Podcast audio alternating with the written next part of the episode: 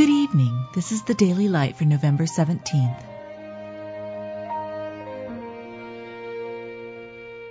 Be thou my vision, O Lord of my heart, not be all else to me, save that thou art. Whatsoever a man soweth, that shall he also reap.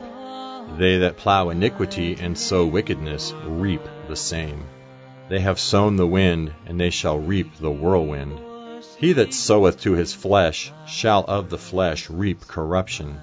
To him that soweth righteousness shall be a sure reward. He that soweth to the Spirit shall of the Spirit reap life everlasting.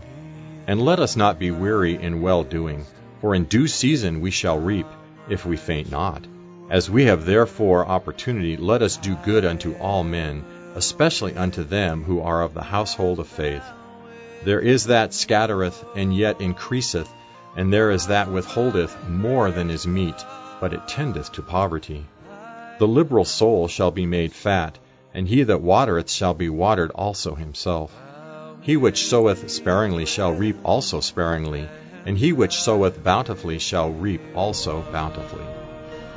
You've just been listening to the Daily Light, a daily morning and evening devotional of Scripture compiled by Samuel Bagster and published in 1825.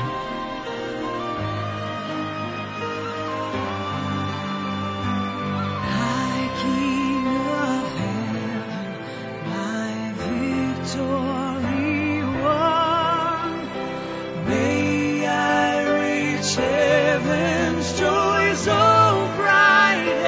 sun.